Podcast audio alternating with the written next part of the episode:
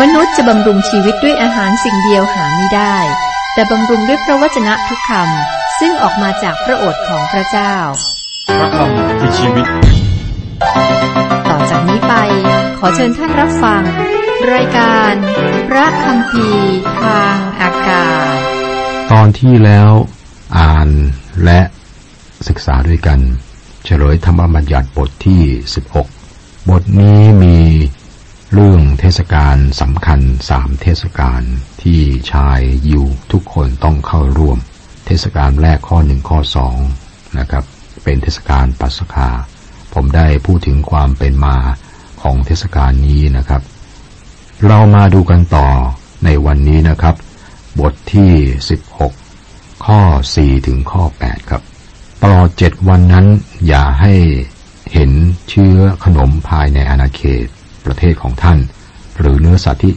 ซึ่งท่านได้บูชาในเวลาเย็นวันแรก เหลืออยู่ตลอดคืนจนเช้าวันพรุ่งขึ้น ท่านทั้งหลายอย่าถวายพัสคาภายในหัวเมือง ซึ่งพระเยโฮวาห์พระเจ้าของท่านประทานแก่ท่าน แต่ท่านจงถวายปัสคาสถานที่ซึ่งพระเยโฮวาห์พระเจ้าของท่านทรงเลือกไว้ ให้พระนามของพระองค์ประทับที่นั่น ท่านจงถวายปัสคาในเวลาเย็นเมื่อดวงอาทิตย์ตกแล้ว ในเวลาเดียวกับที่ท่านออกจากอียิปต์ ท่านจงนำ ท่านจงทำให้สุกและรับประทานในสถานที่ซึ่งพระเยโฮวาห์พระเจ้าของท่านทรงเลือกไว้ พอรุ่งเช้า ท่านจงกลับไปสู่เต็นท์ของท่าน ท่านจงรับประทานขนมปังไม่มีเชื้อหกวัน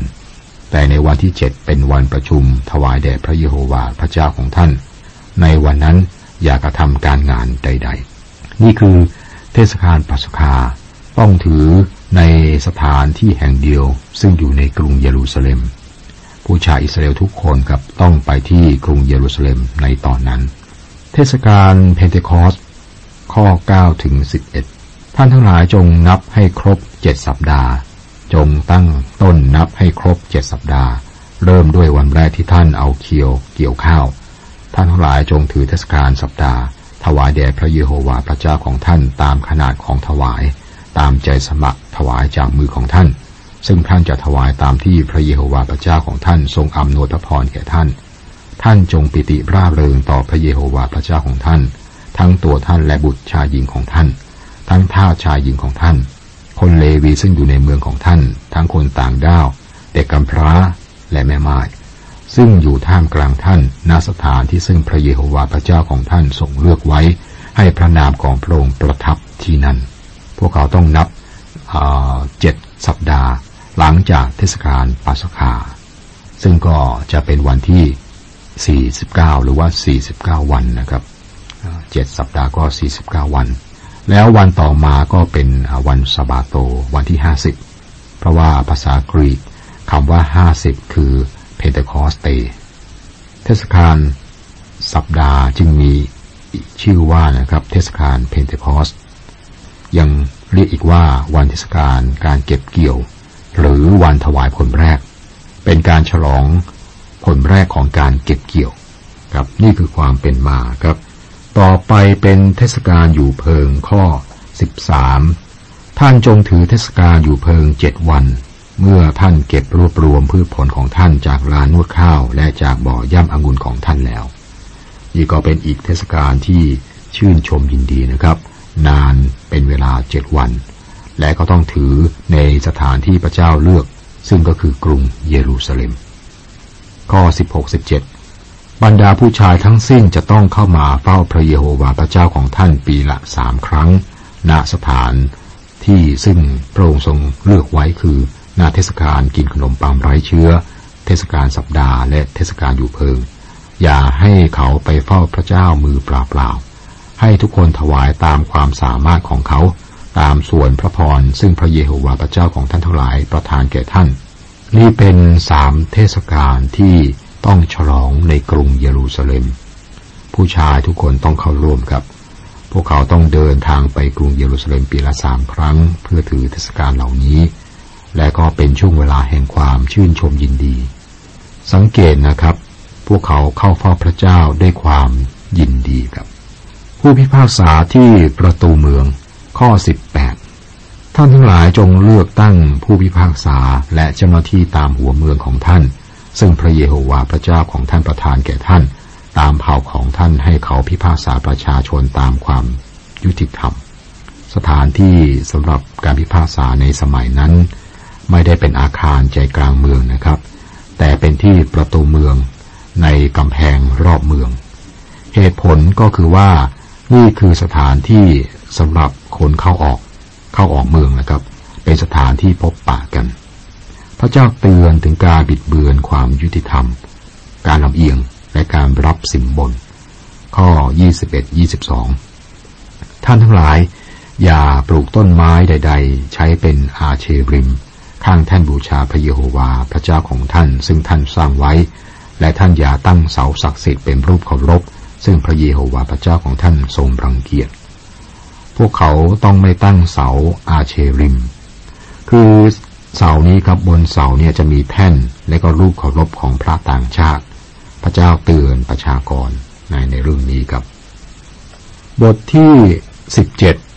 บทนี้มีหัวเรื่องหลักคือ การลงโทษประหารสำหรับการไหว้รูปเคารพ ในการไม่เชื่อฟังผู้ที่มีอำนาจ กฎหมายเกี่ยวกับกษัตริย์ บทที่สิบเจ็ดและสิบแปด เป็นตอนที่เกี่ยวกับกฎเกณฑ์ ซึ่งควบคุมกษัตริย์ ปุโรหิตและผู้เผยพระชนะนะครับ คนเหล่านี้นะครับมีตำแหน่งที่สำคัญตำแหน่งสำคัญทั้งสามในอิสราเอลพระเจ้ากำหนดกฎเกณฑ์สำหรับแต่ละตำแหน่งเหล่านี้ด้วย เครื่องบูชาต้องปราศจากตำหนิข้อหนึ่งท่านทั้งหลายอย่านำวัวผู้หรือ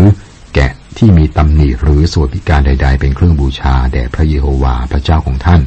เพราะเป็นการที่พึงรังเกียจแด่พระเยโฮวาห์พระเจ้าของท่าน พระเจ้าตรัสว่าบุตรหัวปีของสิ่งมีชีวิตทุกชนิดเป็นของพระเจ้า เครื่องบูชาทุกอย่างที่ถวายแด่พระองค์ต้องปราศจากตำหนิหรือว่าพิการ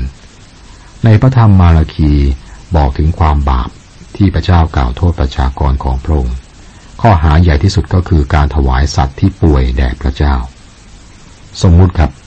ชาวนาคนหนึ่งมีวัวที่แหมสวยงามมาก เขาตั้งใจจะเลี้ยงไว้ เช้าวันหนึ่งเขาไปที่ทุ่งนา และพบว่าวัวตัวนี้ป่วย เขาก็รีบเอาไปถวายพระเจ้าที่พระวิหาร เพื่อนบ้านก็เห็นว่าเขาใจกว้างมากที่ถวายวัวที่สวยงามมาก วัวป่วยยังไม่แสดงอาการนะครับวัวตัวนี้ก็ถวายแด่พระเจ้าไป แต่ว่าพระองค์ทราบจิตใจของเขาพระองค์ตรัสว่า เราจะไม่รับสัตว์ตัวนี้ เครื่องบูชานี้ไม่มีค่า ที่นี้ครับ กลับมาที่คริสเตียนครับ คริสเตียนหลายคนก็ทำอย่างนี้กับพระเจ้า เราสัตย์ซื่อกับพระองค์เพียงไรในเรื่องของการเงินอ่าอย่าเข้าใจผิด พระเจ้าไม่ได้ยากจนที่จะขอทานเงินจากเรานะ พระองค์เป็นเจ้าของเงินทองทรัพย์สินของทั้งหมด เป็นพระผู้สร้างครับวัวบนภูเขาน่ะเป็นพันพันลูกเนี่ย เป็นของพระองค์พระองค์ไม่ต้องอาศัยเครื่องบูชาของเรา เราไม่สามารถให้สิ่งใดแด่พระองค์ได้ แล้วทำไมพระองค์เรียกร้องเครื่องบูชาทำไมครับพระองค์อนุญาตให้เราถวายแด่พระองค์เพราะว่ามันเป็นพระพรแก่จิตวิญญาณของเรานั่นเอง และเราจะไม่ได้รับพระพรถ้าเราตระหนี่กับพระองค์นะครับ ยกตัวอย่างครับ ตอนนี้หลายคนเอาของที่เหลือใช้ และ จะไม่ใช้แล้วนะไปให้กับองค์กร หรือให้กับผู้รับใช้ ให้กับมิชชั่นหรือมิชชันนารีพระเจ้าไม่ต้องการของเหลือใช้ของเรา พระองค์ต้องการสิ่งที่ดีที่สุดของเรา บางทีเราก็บริจาคเสื้อผ้าเก่า แต่สำหรับคนยืนนี่เขาสอนนะถ้าจะให้นี่ต้องให้ดีที่สุด โดยเฉพาะให้กับพระเจ้า โทษประหารสำหรับคนไหว้รูปเคารพ ข้อสองถึงข้อห้าในเมืองของท่านทั้งหลาย ซึ่งพระเยโฮวาห์พระเจ้าของท่านประทานแก่ท่านนั้น ถ้ามีชายหรือหญิงคนใดกระทำสิ่งที่ชั่วต่อพระพักพระเยโฮวาห์พระเจ้าของท่าน โดยละเมิดพันธสัญญาของพระองค์ และไปปฏิบัติพระอื่น และนมัสการพระเหล่านั้น หรือดวงอาทิตย์ดวงจันทร์หรืออันใดที่เป็นบริวารท้องฟ้า ซึ่งข้าพเจ้าได้ห้ามไว้ มีคนขอบอกท่านแล้ว และท่านก็ได้ยิน ท่านทั้งหลายจงอุตส่าห์สืบสวน และถ้าเป็นความจริง และประจักษ์ว่าสิ่งพึงประเกียรนั้นมีคนกระทำกันในอิสราเอล ท่านจงนำชายหรือหญิงผู้กระทำสิ่งที่ชั่วร้ายนั้นมาที่ประตูเมือง และท่านจงเอาหินคว้างชายหรือหญิงนั้นเสียให้ตาย นี่เป็นกฎบัญญัติที่เด็ดขาดต่อการไหว้รูปเคารพ จากตัวอย่างนี้และก็ตัวอย่างอื่นๆนะครับ คิดว่าโทษของการทำผิด บัญญัติสิบประการข้อใด ๆ ก็คือโทษประหาร เดี๋ยวนี้ครับ มีการยกเลิกโทษประหาร ผลก็คือสังคมนี้ก็อาจจะไร้กฎหมายในที่สุดนะสำหรับหลายชาติสำหรับคนอิสราเอลนั้น กฎหมายหรือว่าบัญญัติสิบประการเป็นกฎหมายของประเทศด้วยครับ โทษของคนที่ไหว้รูปเคารพก็คือถูกหินคว้างตาย พระเจ้าตรัสเกี่ยวกับรูปเคารพนะครับ และรูปเคารพนั้นมีความหมายอย่างที่ผมได้ยกตัวอย่างมาหลายหลายครั้งนะครับ ทุกวันนี้ก็แพร่หลายในสังคม จะเป็นเรื่องเทพนิยายกรีกการไหว้รูปเคารพของอาหลายเทพนะเทพธิดา เทพพบุตรนะและมีเรื่องมากมายเกี่ยวกับดวงดาวบนท้องฟ้าดวงอาทิตย์ดวงจันทร์ดาวต่างๆ กราบไหว้สิ่งที่พระเจ้าสร้าง แทนองค์พระผู้สร้าง ถ้าสาวไปนะถึงที่มาหรือว่า การเริ่มต้นในพระคัมภีร์บอกว่า สิ่งเหล่านี้กับเริ่มต้นที่หอบาเบล หอบาเบลเป็นการรณรงค์ทุกคนที่ขัดขวางต่อสู้พระเจ้าทำไมครับ พระเจ้าส่งน้ำท่วมมา และตอนนี้พวกเขากราบไหว้ดวงดาวดวงอาทิตย์ดวงอาทิตย์ก็ไม่ส่งน้ำท่วม เรื่องที่น่าสนใจมากคือ พวกเขาไม่รู้ว่านะครับดวงอาทิตย์รับผิดชอบในการดึงดูดน้ำขึ้นมา พวกเขากราบไหว้ดวงอาทิตย์ดวงจันทร์และดวงดาว เพราะว่าเขาคิดว่าดาวบนท้องฟ้าเป็นมิตรกับพวกเขา กราบไหว้สิ่งเหล่านี้แทนพระผู้สร้าง และนี่คือคำกล่าวโทษของพระเจ้าต่อพวกพวกเขา ข้อ 6 ผู้ที่ถูกกล่าวโทษถึงตายนั้น ให้มีพยานสองหรือสามปากยืนยันว่าผู้นั้นมีความผิด จึงให้ปรับโทษถึงตายได้ อย่าลงโทษผู้ใดถึงตายด้วยพยานปากเดียว สังเกตนะครับ พระเจ้าปกป้องคนที่ไม่มีความผิด ไม่มีใครสามารถไปหาผู้มีอำนาจและกล่าวหาเพื่อนบ้านของเขาว่า ได้กราบไหว้รูปเคารพต่างๆ นานา ต้องมีพยานกับอย่างน้อยสองคนปรับโทษคนนั้น พระเจ้ากำหนดพยานอย่างน้อยสองคน พระองค์ยุติธรรมมากในพระราชกิจของพระองค์ การเชื่อฟังผู้มีอำนาจ ในการปกครองของพระเจ้า ผู้อิสราเอลต้องฟ้องร้องต่อปุโรหิตหรือผู้พิพากษาที่พระเจ้ากำหนดไว้เหนือพวกเขา ในการปกครองของพระเจ้านั้น พวกเขาจะไม่มีกษัตริย์ ไม่ควรมีกษัตริย์ เรารู้นะครับ ต่อมาพวกเขาได้ขอกษัตริย์ และพระเจ้าประทานให้แก่พวกอิสราเอล ในพระธรรมสุรดีบทที่ร้อยหกข้อสิบห้าบอกว่า พระองค์ทรงประทานสิ่งที่ท่านขอ แต่ทรงใช้โรคผอมแห้งมาท่ามกลางท่าน นี่บอกถึงประสบการณ์ของผู้อิสราเอลในทีนทุรกันดารและก็เป็นความจริงในทุกยุคทุกสมัย ถ้าพระเจ้าตอบคำอธิษฐานของเราทุกครั้งนะครับ จะเกิดปัญหามากในโลกนี้ พระองค์เมตตาและหลายครั้งปฏิเสธคำอธิษฐานทูลขอของเราด้วย พระองค์ทำอย่างนั้นเพื่อเรานะครับ อย่างไรก็ตามพระองค์ก็ยอมนะต่อชาติอิสราเอลตอนนั้นครับชาวอิสราเอลเนี่ยขอพระเจ้าขอประทานกษัตริย์ ให้พวกเขา ที่จริงนะก่อนที่อิสราเอลจะเข้าในแผ่นดินแห่งพระสัญญา พระองค์ได้กำหนดกฎเกณฑ์สำหรับกษัตริย์ให้แก่ชาวอิสราเอลนะครับ ข้อ 8 ถ้าคดีใดเกิดขึ้น เป็นเรื่องยากที่จะตัดสินได้ว่าเป็นคดีฆ่าคนตายโดยเจตนาหรือไม่ เป็นคดีเกี่ยวด้วยการเกี่ยงกรรมสิทธิ์ในทรัพย์ หรือคดีทำร้ายร่างกาย เป็นคดีใด ๆ ซึ่งโต้แย้งกันในเมืองของท่าน ท่านจงลุกขึ้นพากันไปยาสถานที่ซึ่งพระเยโฮวาห์พระเจ้าของท่านทรงเลือกไว้ ถ้าคนสองคนไม่เห็นพ้องกันในเรื่องสำคัญ จะแก้ไขปัญหาอย่างไร เมื่อหลักฐานดูเหมือนจะมีน้ำหนักสำหรับทั้งสองฝ่าย มีเหตุผลทั้งคู่นะครับ จะทำยังไง ข้อ 9 จงไปหาคนเลวีซึ่งเป็นปุโรหิต และไปหาผู้พิพากษาประจำการในสมัยนั้น ท่านจงปรึกษาหารือกับเขา และเขาจะชี้แจงให้ท่านทราบถึงคำตัดตัดสินสิบสิบเอ็ดแล้วท่านจงกระทำตามซึ่งเขาชี้แจงแก่ท่านจากสถานที่ซึ่งพระเจ้าทรงเลือกนั้น และท่านจงระวังกระทำตามทุกสิ่ง ซึ่งเขาแนะนำท่าน ท่านจงกระทำตามคำแนะนำซึ่งเขาให้แก่ท่าน และกระทำตามคำตัดสิน ซึ่งเขาได้สั่งท่าน ท่านทั้งหลายอย่าหันเหไปจากคำตัดสินซึ่งเขาชี้แจงแก่ท่าน อย่าหันไปทางขวามือหรือซ้ายมือ เพราะว่าพระบัญญัติไม่ได้ครอบคลุมถึงทุกเหตุการณ์ การไม่เห็นพ้องกันต้องนำไปหาปรหิต แล้วพวกเขาต้องทำตามข้อตัดสินนั้นครับ การไม่เชื่อฟังข้อตัดสินของปรหิตต้องได้รับโทษประหาร กรณีเดียวที่เรามีบันทึกถึงการใช้สิ่งนี้นะครับอยู่ในพระธรรมฮักกายบทที่สองข้อสิบเอ็ดถ้าพระบัญญัติ บอกชัดเจนถึงกรณีนั้นนะครับ ก็ไม่จำเป็นต้องไปหาปรหิตนะครับ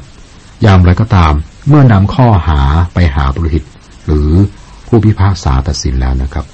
ข้อตัดสินนั้นถือว่ายุติและต้องทำตามด้วย ธรรมบัญญัติเกี่ยวกับกษัตริย์ พระเจ้าทราบว่าวันหนึ่ง คือตอนนี้อิสราเอลยังไม่มีกษัตริย์นะครับ พระองค์ทราบว่าวันหนึ่ง อิสราเอลจะเรียกร้องขอกษัตริย์จากพระเจ้า เหมือนกับชาติอื่นๆ โดยรอบ พระเจ้าก็ตรัสว่า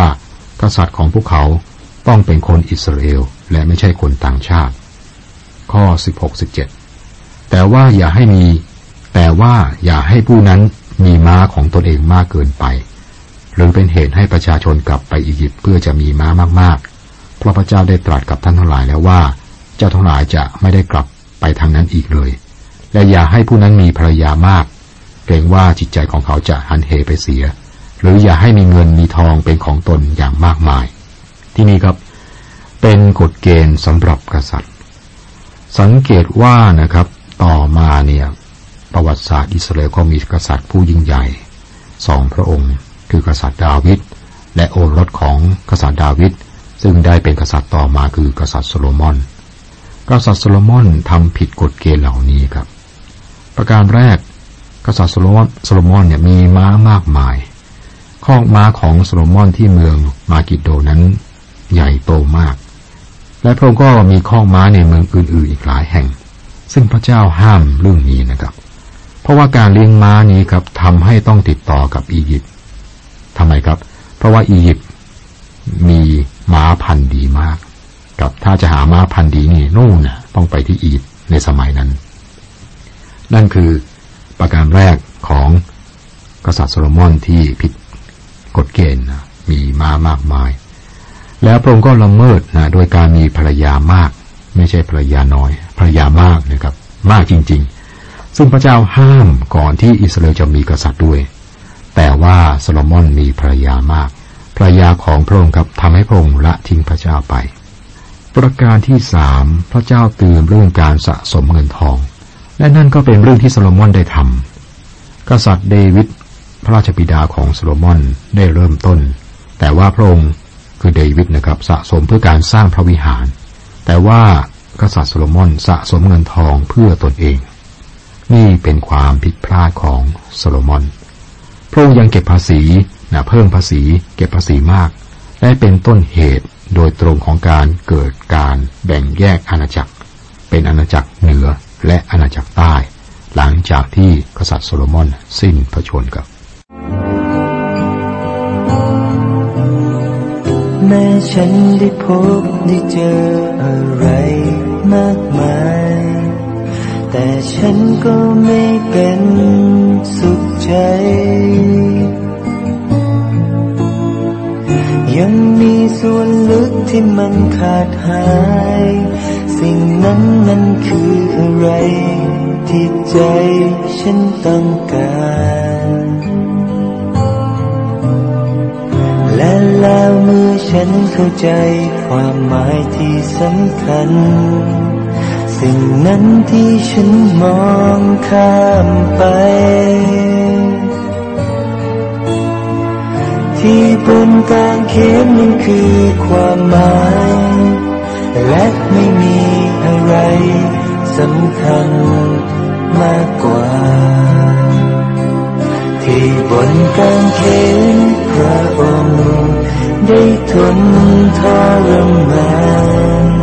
เพื่อคนอย่างฉันและคนอีกมากมายทอยู่บนการเขนพระองค์สำแดงรักยิ่งใหญ่ ไม่มีอะไร สำคัญไปกว่านี้